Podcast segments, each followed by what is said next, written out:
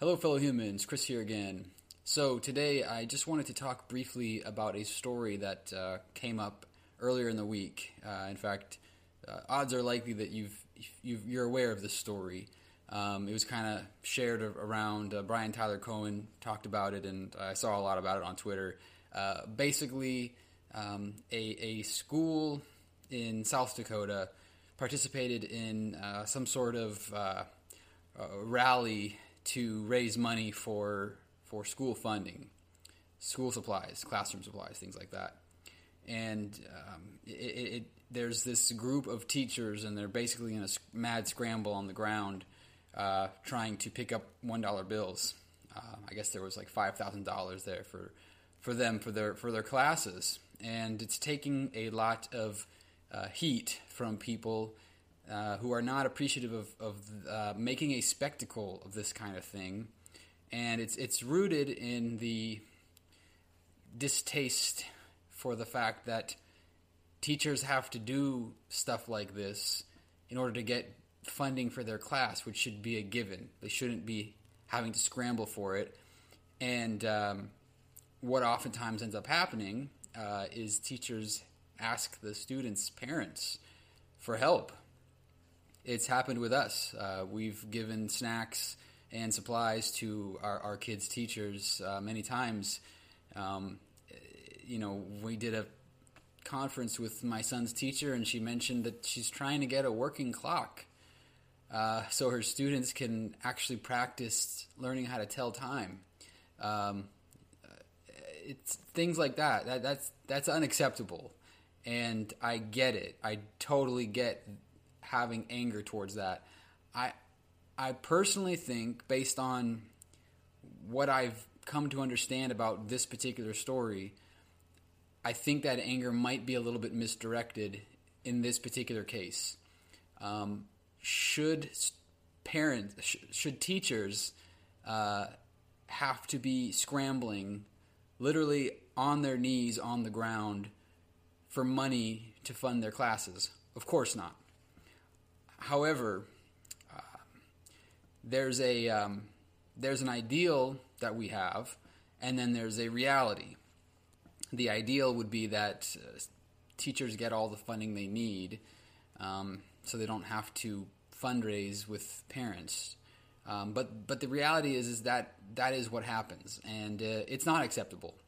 But uh, as far as I understand it, uh, these these teachers sold raffle tickets to this event, which the money generated from that was also put back into the school for uh, for for school supplies. And um, this was at a, a, minor league sports event where um, money was raised for this for this to happen, for for these teachers to go and do what they did. So while I agree that making a spectacle of this um, really isn't appropriate in a vacuum. Um, it, it, had a positive outcome, and maybe more importantly, uh, it is making people have this conversation.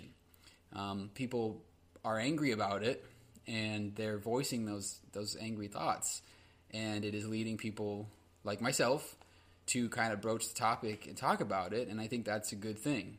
Um, I would just say for me, I mean, there's obviously there's always you know writing your local councilman or councilwoman or your uh, assembly person uh, or your senator or your representative or just the district the school district themselves uh, and voicing your discontent with the way uh, money is allocated. Um, you can totally do that. Um, but if you are also looking for ways to help at the ground level, as it were. Um, obviously, providing snacks and and um, and school supplies to your kids' teachers is not the way it should be, but you can do that if you have the uh, ability. Um, a, a, nice uh, way to kind of compromise this in the sense, uh, and maybe kind of implementing uh, Rule 303. Uh, if you have the means, you have the responsibility to act. Um, my school district uh, is now providing meals for free, breakfast and lunch. for all students, regardless of income at home. And I think this is great um, in, for one of many reasons, being that uh, students that were on a, uh, a WIC or food stamp program already are no longer singled out for doing that. Um, and I um, I think that something to maybe consider if you are in a situation where you could afford to pay for your kids' meals, like like used to be the case. Um, you could take that money that you would be spending on the free breakfasts and lunches that your kids get, save it up, and uh, and then use that money on the side to provide supplies to your students' classrooms. And obviously, that is not the ideal way to do it, but at least you are you are taking the um, the funding that is being provided in the way of free meals for your kids that maybe you can afford to pay for and redirecting it for the good of the community um, of, of students at your school. You know, for us, we did that. Um, we, we were able to save up some money and we bought our son's teacher a wall clock.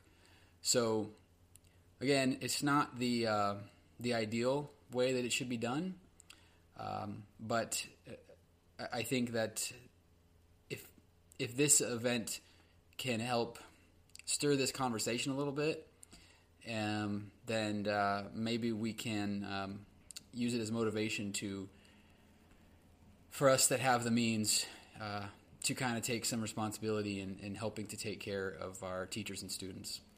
Uh, anyway, um, I know it's not a it's not a permanent solution, but uh, it's just something I was thinking about. I try to take the um, negative stories and spin them into a positive outcome or a positive uh, turnaround. So, something to think about. Anyway, I will catch up with you all again very soon. Have a great rest of your day. Remember, don't be afraid to question the consensus.